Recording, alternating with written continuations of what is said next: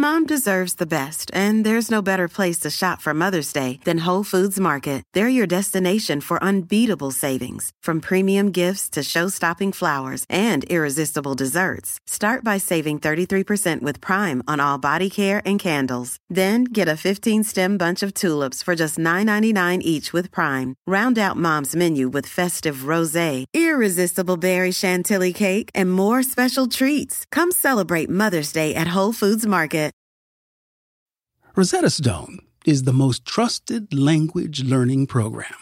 I live in Southern California, Los Angeles. This is Baja Norte. If you do not speak Spanish in Los Angeles, well, you're missing out on a whole lot.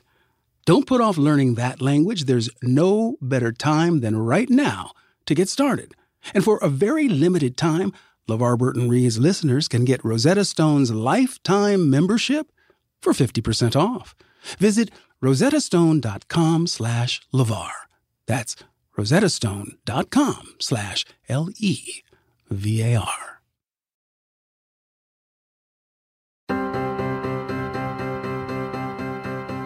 I'm LeVar Burton, and this is LeVar Burton Reads. In every episode, I handpick a different piece of short fiction and I read it to you. The only thing these stories have in common is that I love them, and I hope you will too. Today, our story is by the author Mike Meginnis, and it's entitled Navigators. Now, this story appeared originally in the Best American Short Stories anthology from 2012.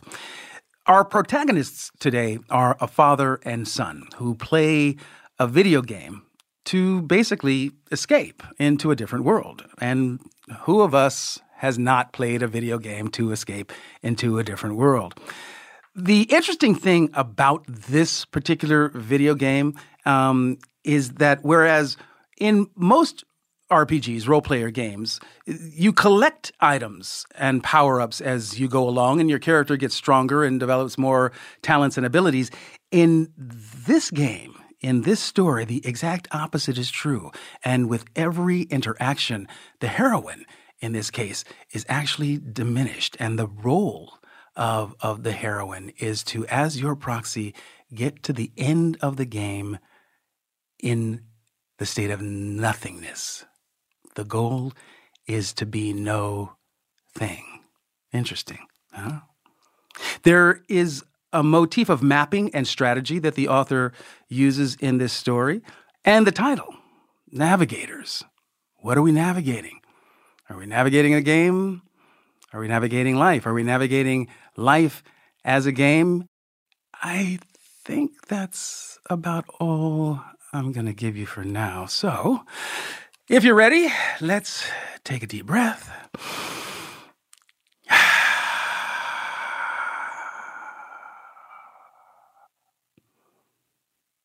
yeah. Okay, here we go.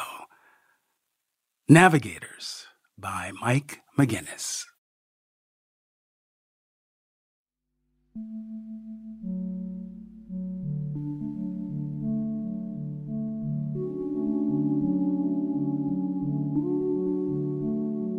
after they found the metal boots, but before the dirt clod, Joshua's father bought graph paper at Walmart.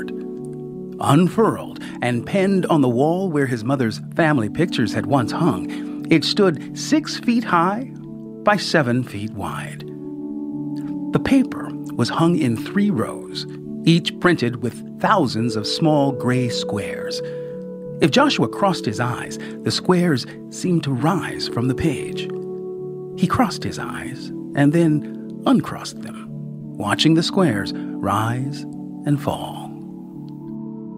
It's time we started a map, his father had said, or we'll never finish this game. This was the logical culmination of his father's theory of the navigator. In games, where it was so often so easy to lose perspective, but also in life.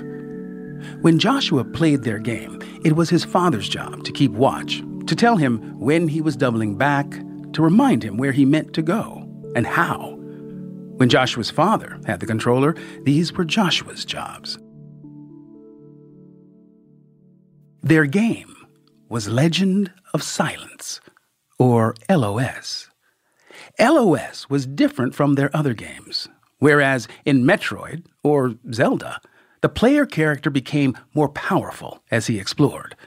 The heroine of LOS was diminished by every artifact she found. The manual still called them power ups, but this was, father and son agreed, misleading. They should be called power downs, or nerfs, or torments, because this was what they did. The goal of the game was to lose everything so that one could enter nirvana, where the final boss lay in wait, enjoying all the ill gotten fruits of not being and not knowing. It was their favorite game, so much so that they often discussed what they would do when it was over. What they meant was, what could they do? It was impossible to imagine after. Joshua's father had not played any of their other games since LOS, not even Contra, which had previously been their favorite, because it had a two player mode and because they could not beat it. When one died, the other soon followed. He had tried to talk to other fathers about it at Boy Scout barbecues and overnight camps, but they did not listen. After Joshua's father smoothed the graph paper to the wall, it exhaled softly and came unstuck, sagging. He took their respective pencil boxes from the top of a pile of R rated VHS cassettes on the TV stand. Inside were markers, highlighters, and colored pencils, watercolor pencils and pink erasers and ballpoint pens and number two mechanicals. We'll use 64 squares for every screen, said his father. That's eight by eight, starting here in the middle. Here. Using a red marker and a number two mechanical, he sketched the first room of the labyrinth. Its gold and velvet throne, its many crystal chandeliers, its candelabras. At the right edge of the chamber, he drew a purple pillow on a white pedestal where the heroine would lay her crown to rest if you pressed the B button. This opened the exit, which led to the next room. Joshua's father drew this from memory because they could never see it again without restarting their game. Once you left the throne room, the guards wouldn't let you come back. They did not recognize their queen without her crown. If we map the whole world, said his father, we can stop getting lost. Then we'll really get cooking. We'll be through in a month. There were, his father had said, maps you could buy, but this would defeat the point, which was the journey. You always started outside the throne room, no matter how much farther you explored. The hall outside was like a decayed palace, hung with rotting standards, walls collapsing, suits of armor disassembled and scattered over the floor, brown with rust. The stern guards at the door to the throne room were responsible for preventing the rot from coming inside, in addition to keeping you out. Of course, much of this was open to interpretation rendered in simple arrangements of squares. Sometimes, Joshua thought this hallway was more like a palace waiting to be born than one dying. It was full of small monsters green rodents, yellow bats. The first time Joshua walked this hallway, when his heroine was at the height of her powers, these enemies were trivial to kill. A single shot from the blaster, a blow with the sword. Now, each journey through the hallway became more difficult as the heroine withered. It served as an index of her progress toward not being, not knowing. Sometimes, recently, father and son couldn't even make it through. Joshua made the heroine struggle through the hallway. His father stole bites of peanut butter and jelly and drank from his big gulp with one hand as he drew what they saw with the other. 64 squares for every screen. Joshua struggled not to tell him there was cheese puff dust in his beard. Tuesday nights were grilled cheese, But when Joshua came home, the gas was off. Again. You could make grilled cheese in the microwave, but the bread would come out wrong. First soft and hot, and then too hard. He took the American cheese from the refrigerator and sat down at the television, which still worked. Sometimes he played their game without his father. Today he was upset enough about grilled cheese night that he didn't want to play alone. He watched the Cartoon Channel. The map had grown again. It loomed in his periphery, slowly consuming the wall with its red, purple, forest green tendrils. Doors sprung up all over like a Dalmatian spots, doorknobs like lidless eyes. His father played without him, too. Joshua unwrapped a slice of cheese and ate it in strips. He deleted all their messages, even the new ones, without listening. He unwrapped another slice.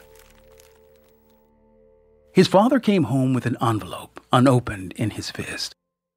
They shut off the gas, he said through gritted teeth. Sorry, said Joshua. We can make grilled cheese in the microwave. No, said Joshua. That doesn't work. The electric bill was paid through Friday. They could still play their game. Joshua's father changed into his home pants. Her name was Alicia.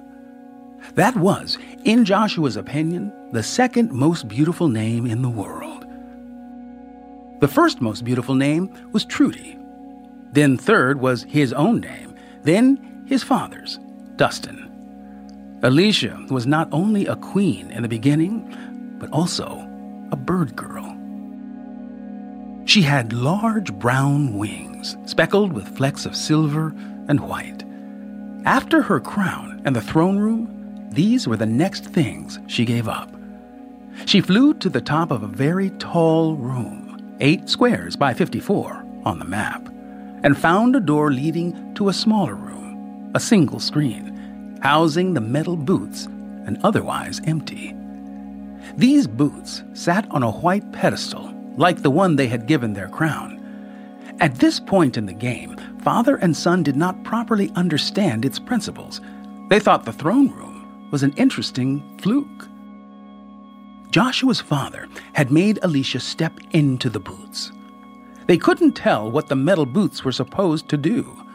Joshua's father led Alicia out of the room and he made her jump out into the emptiness of the very tall room. She fell to the floor, flapping her wings without effect. The weight of her boots was too much.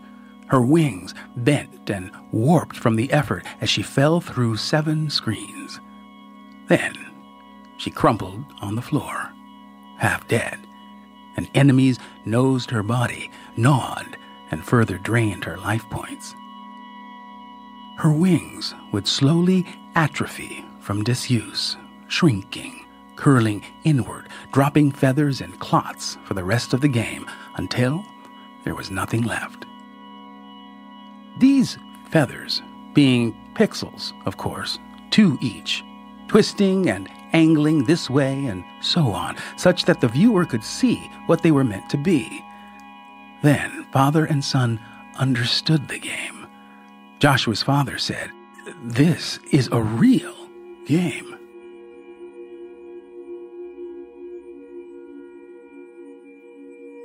It was some time before they found the elixir of ice. This was a blue potion that poured from the mouth of a gargoyle who looked like Alicia, but with horns and healthy wings. The elixir of ice made crystals in her blood and other body fluids so she couldn't run as fast as she used to, or swing her sword as well, or draw her gun as quickly. Joshua could move the same way if he tensed all his muscles painfully. Once, they were up until 2 in the morning, exploring the dark caves in the bottom right corner of the map, which were riddled with hungry purple mole men and waxy stalactites dripping fat drops of poisonous water. The boss of this area was a worm with sticky skin, which collected various enemies and hazards, spikes, mole men. Joshua could not kill the worm because without Alicia's wings, it was difficult to leap over the many differently shaped obstacles that clung to it. Joshua's father pulled him into his lap, took the controller from his hands, and finished the fight with her sword. In the next room, there was only darkness and a large blue stone. They thought they would have to leave their sword there, a gift for King Arthur. When Joshua's father pressed B, Alicia struck the stone instead, which shattered the sword, leaving only a small length of blade and the hilt. The exploded fragments hung twisting in the air like stars, or a junkyard mobile. How will we kill the enemies? said Joshua. We still have the gun, said his father, chest rumbling against Joshua's back, voice low and wooden in his ear. We'll lose that too, said Joshua. Then we'll run away, said his father. Joshua saw he was losing his hair. His skin was waxy, like the stalactites.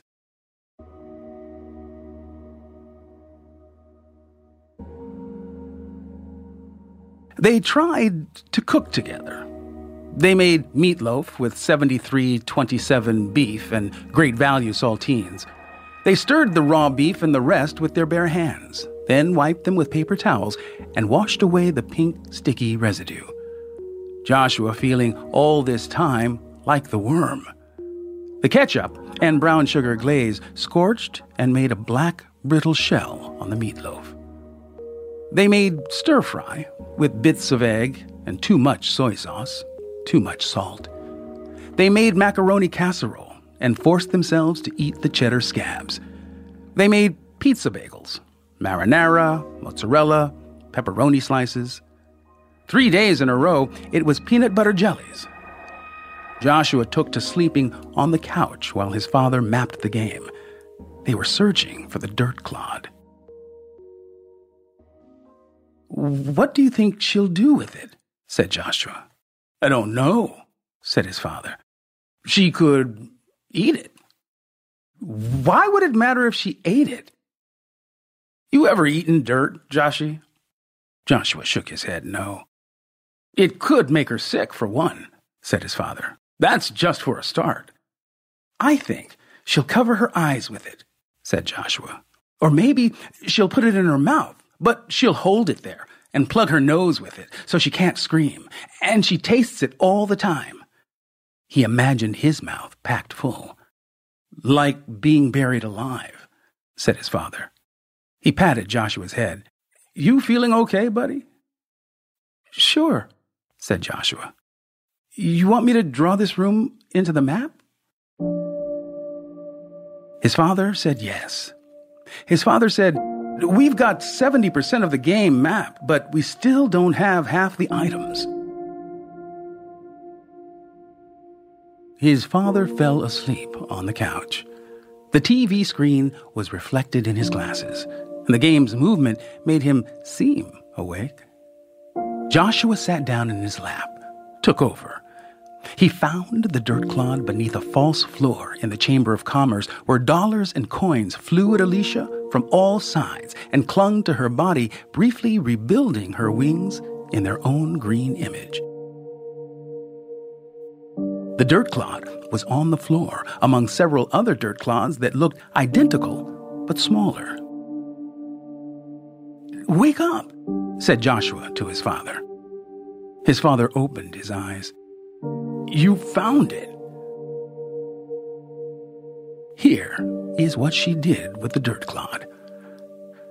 She dirtied herself, browning and smearing her clothes, removing their luster. Clouds of filth hovered around her. Ah, said his father. He fell back asleep. Joshua examined their clothes, his father's, his own. Both were crusted with cheese puff dust and stained with cranberry juice cocktail. It had been nearly a month since they'd done the laundry. Joshua did not like folding the clothes. But he didn't like it when people looked at him either, at school or anywhere. His jeans were wearing thin in the knees and the groin, and the cuffs were already ragged. He paused the game and went to the kitchen for something to eat. The sink was full of dishes, slick with grime. Their table was piled with pop cans, some empty, some half full. There were coupons on the table for Gold's Gym and LA Fitness fanned out like playing cards. The cupboard was empty except for macaroni and pumpkin pie filling. The phone rang twice before Joshua could get to it. He thought he had known it would ring before it did ring, which was why, he thought, he looked at the phone when he did. Hello, said Joshua. I'm sorry, said a woman's voice. I have the wrong number. Who was that? said his father, awake again. Some lady, said Joshua. Wrong number. Crazy bitch, said his father. He closed his eyes. Joshua would stay up for the next hour trying to find the old answering machine tape or something else with his mother's voice to see if it sounded the same. The next morning, they ate off brand Cap'n Crunch for breakfast. Joshua's father spilled droplets of milk on the gym coupons. They wrinkled and turned gray. They would stick to the table like glue. Holes would open in the paper. His father said, We're going to move into a smaller apartment. Joshua nodded. His father said, Lower rent. Joshua nodded. His father said, More money to play with.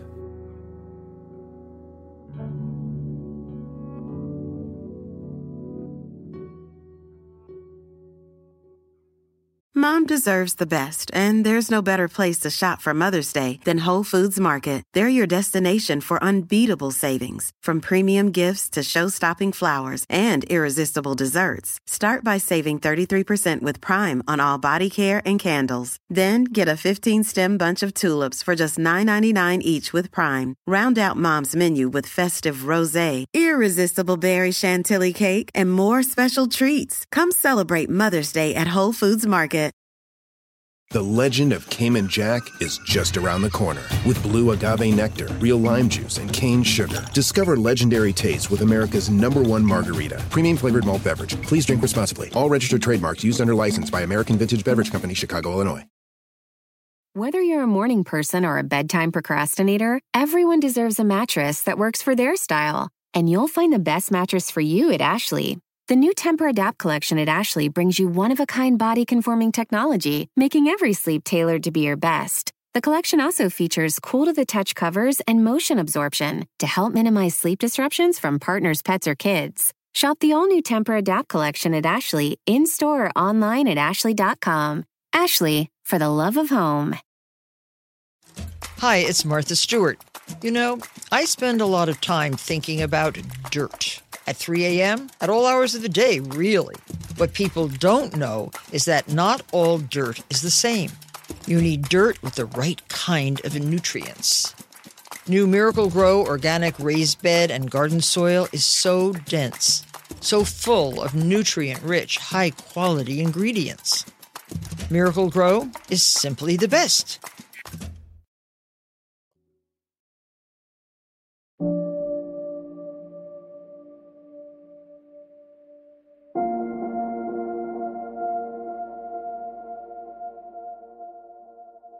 In the concert hall at the top left of the map, they found the oozing earplugs inside the conductor's podium, which they broke open after killing the orchestra. When Alicia put in the earplugs, the game went quiet.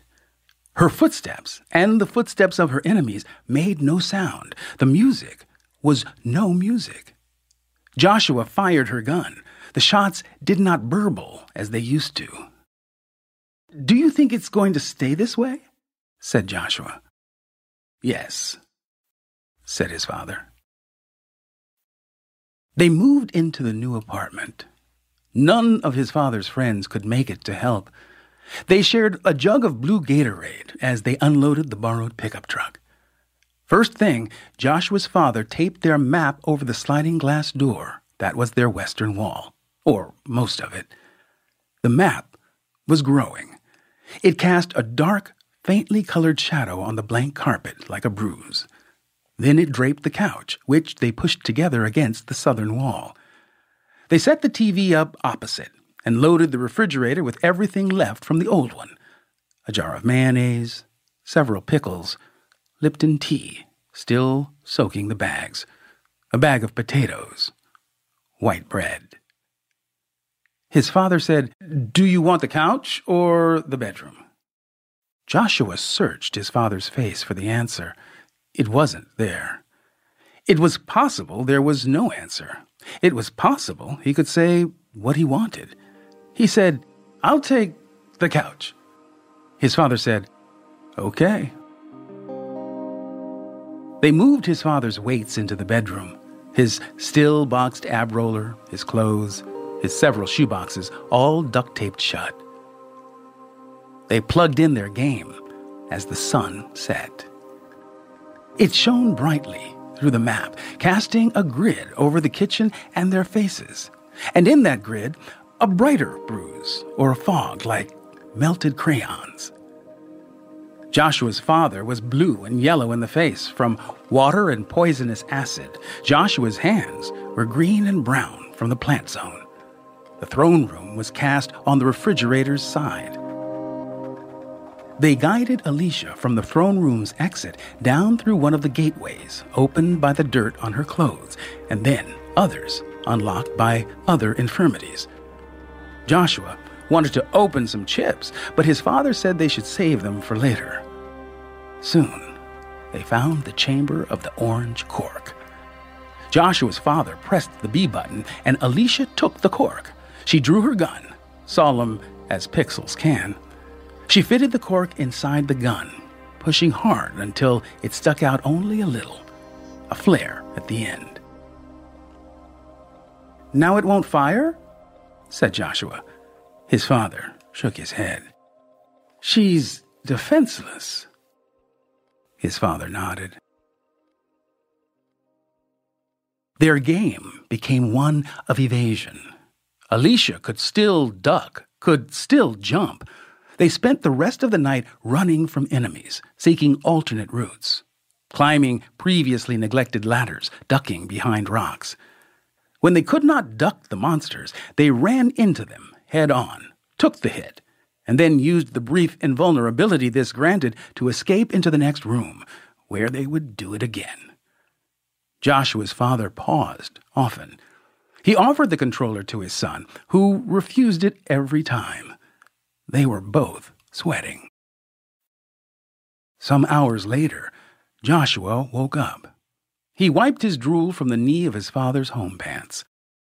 You're up, said his father. Look what I found. She's on the floor, said Joshua.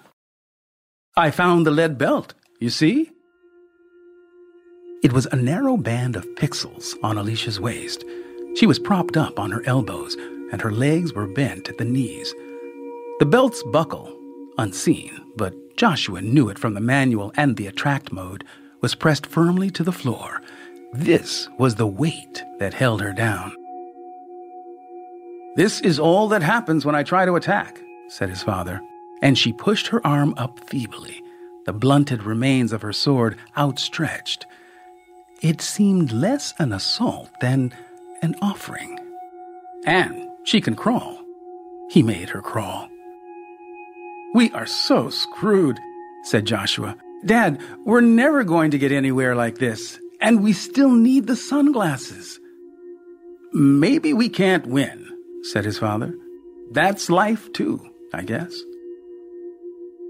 It was not clear how they could leave the chamber. After some crawling around on the floor, they discovered there were bricks in the wall. Low bricks that could be destroyed with her blunted sword. The world of their game was riddled and undermined all over with tunnels just large enough for crawling. These tunnels were sometimes visible to the players, but often not. Often, they were obscured by rock or tree roots, or a lava flow, or water. The only way to know she still moved was the slow scrolling of the screen. Joshua said, Where do you think the tunnels came from? I bet the sticky worm made them, said his father. Trees rolled by, and their stumps, ever burning candles, caverns, and rock formations. They saw what they had seen before from new angles. Joshua drew the tunnels onto the map, which now filled most of the graph paper. They were black lines spiraling toward the center of the map as his father made his way, but there were many dead ends in the tunnels. Father and son knew they had hit a dead end when the scrolling stopped. Then they turned back.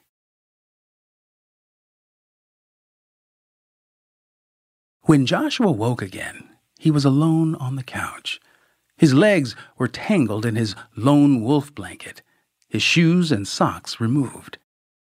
He wiped the drool from his chin and nose. The arm of the couch was crusted with his snot. He went to the bathroom. The previous tenant had left a framed picture of Greta Garbo, smoking, on the wall. There was a small peacock feather in her hat. She looked happy. Joshua's father talked about the places they could go for vacation. Santa Claus, Indiana was a top contender. They had Holiday World, which was also a water park now. World's biggest wooden roller coaster, said his father. No kidding, said Joshua. It turned out having money to play with meant paying the utilities on time. Father and son experimented with a mostly vegetarian diet. Peanut butter jellies were the same, and so were chips, but no hamburgers and no fish sticks, except on Friday, which was Hardy's night. They could afford to rent two videos a week at Blockbuster. One was always a dad movie, R rated. One was a Joshua movie, rated PG 13 or lower. The dad movie was usually new, from the shelves that lined the walls and circled the rest. The Joshua movie came from the inside shelves.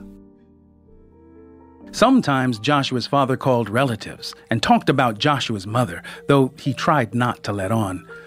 He thought he was speaking in code. The Queen, he would call her. The Duchess. Joshua listened carefully for clues as to where she was, what she was doing. Something, something. Payphones, said his father. Something, something. Atlanta. Atlanta was the capital of Georgia. It was a big city. This was not nearly enough. Joshua couldn't even find his way through Legend of Silence.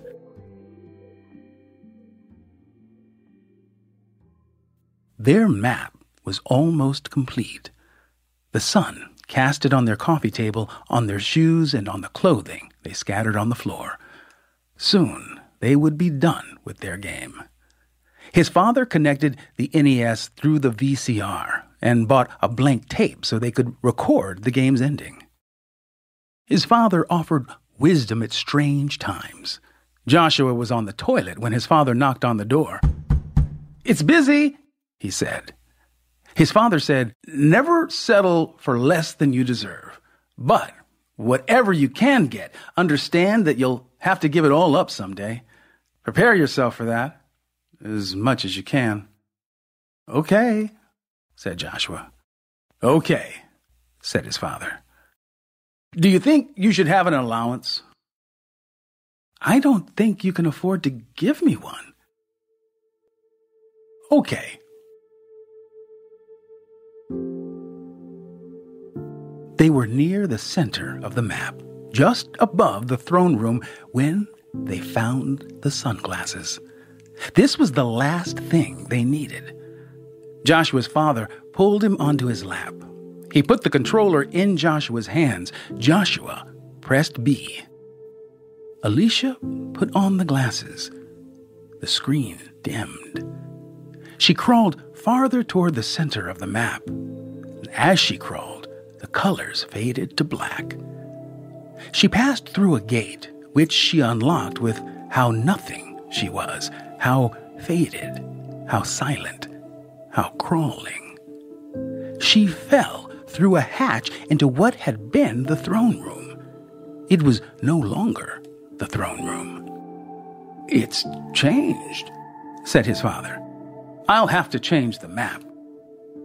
He would use the black sharpie. The screen was black now, a white blinking cursor at the screen's center, as in a word processor. After a moment's hesitation, it made blocky white text on the screen. You are in nirvana, it said. You are not in nirvana. You have come here to destroy your enemy. Your enemy has been waiting for you in nirvana. Is your enemy in nirvana? Yes or no?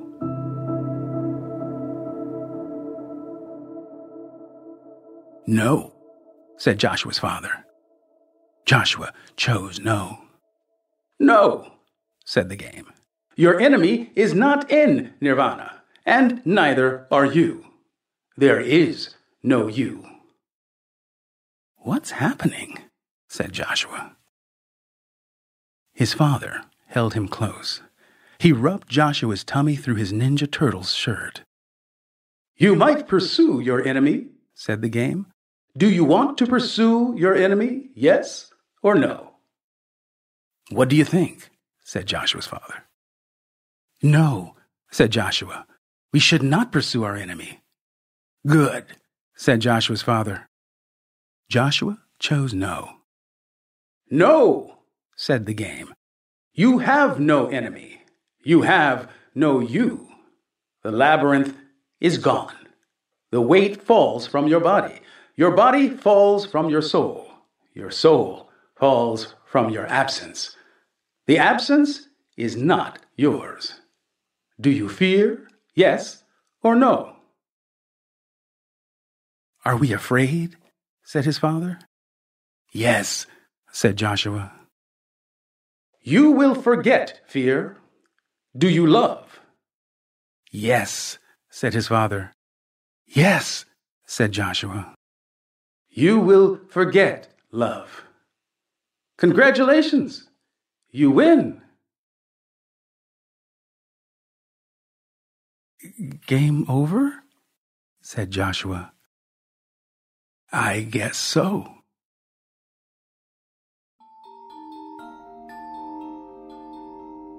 His father squeezed him tight. Joshua wondered what they would do now.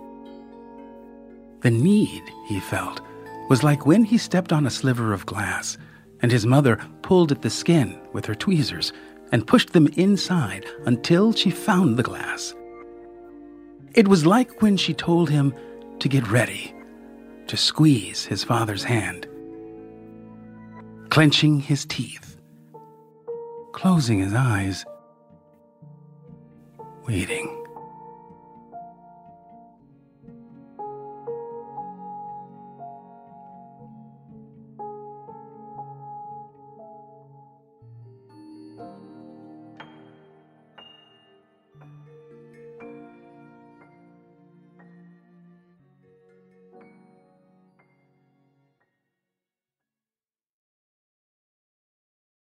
So, when my daughter Mica, who is 23 now, uh, was a kid, I mean, gaming and gameplay was one of the ways in which we bonded.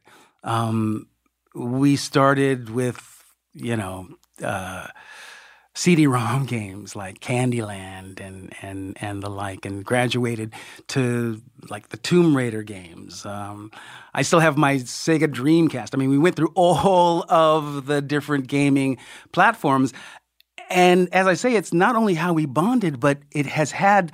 I mean, gaming is how Mica now makes a living. She works for a company called Rooster Teeth. Uh, she's a cosplayer. Um, uh, she she does a a series on Rooster Teeth called The Know, which is news about gaming. Gaming has had a major impact on uh, on her life, and it's certainly on on our dynamic as father and daughter. So I I I hesitate to say, but when I read this story, it makes me call into question all of the time that I spent with my daughter in gameplay because the portrait as painted by Mr. Meginnis here is of a father and son who connect through their gameplay with one another, but then become very disconnected from the rest of the world. Um, at the same time, it there is an equally valid interpretation that save anything else of meaning in their lives that it was through this game that father and son made contact and and that it was the game that was really the only thing holding them together as their life was fraying from the edges to the center. But what's really interesting for me is the the last paragraph of the story when he says that that for Joshua his need was like the time that he stepped on a sliver of glass and his mother was there and fixed it. So you know, Joshua asks the central question of himself in the middle of the story what will we do after this is over? And I think what gives me hope in this story, or after reading this story, is that Joshua's immediate thought was, I need my mom in my life, right? And in that moment, it was his mom digging the sliver of glass from his foot and then her instructions to hold on to his father's hand. So they were connected, the three of them, in that moment. And clearly, this is at least my read into it. That's the thing that Joshua really needs most in his life right now is to feel connected to both his mother and his father. The other thing for me is the idea of the just the unique nature of the gameplay, the sort of the zen aspect of it, that the goal is to achieve nothingness, no attachment to anything, which you know for the for for the Western culture um, and for Americans in general, it's a very difficult thing to contemplate, let alone achieve. And and for I think for children, it's especially difficult to get to that place of I want nothing, I need nothing, I am nothing. Um, you know, it's it's a very, very exacting discipline, um, Buddhism, and um, it requires a lot of training and a lot of patience and a lot of um, sacrifice.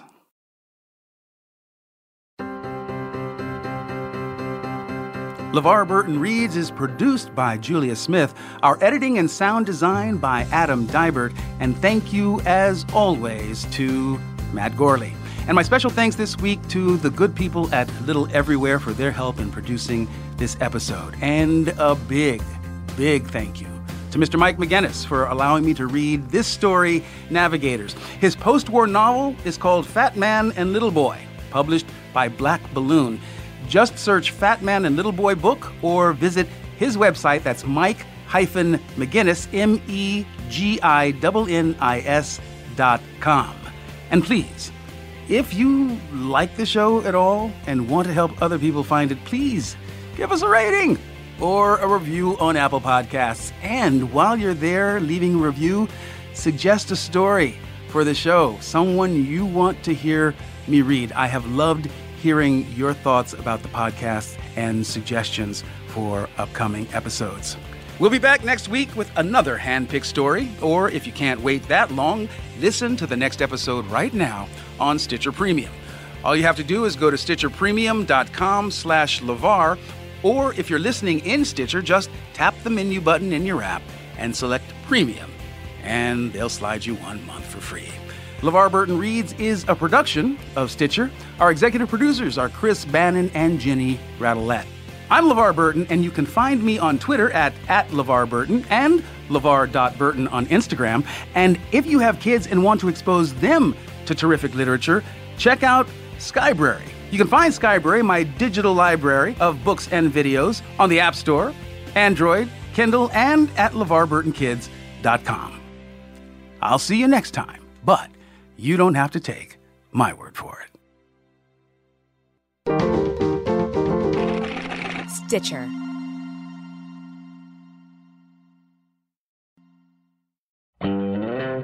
Hey, this is Hillary Frank. I host the Longest Shortest Time podcast, the parenting show for everyone. And right now, we've got the story of a woman named Jane.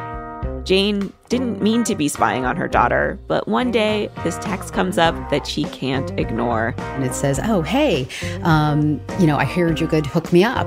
Let's just, you know, walk a few blocks down from the high school and we'll meet at the church and we'll just, you know, we'll just do it there. And my daughter, in her infinite wisdom or naivete, said, Why do that? Let's just do it in the high school bathroom. It's perfectly fine. That probably sounds like me like just wherever's convenient. Tune in to our Parent Spies episode featuring one woman who accidentally spies on her daughter and a dad who does it on purpose. Subscribe to The Longest Shortest Time on Stitcher or Apple Podcasts or wherever you like to listen.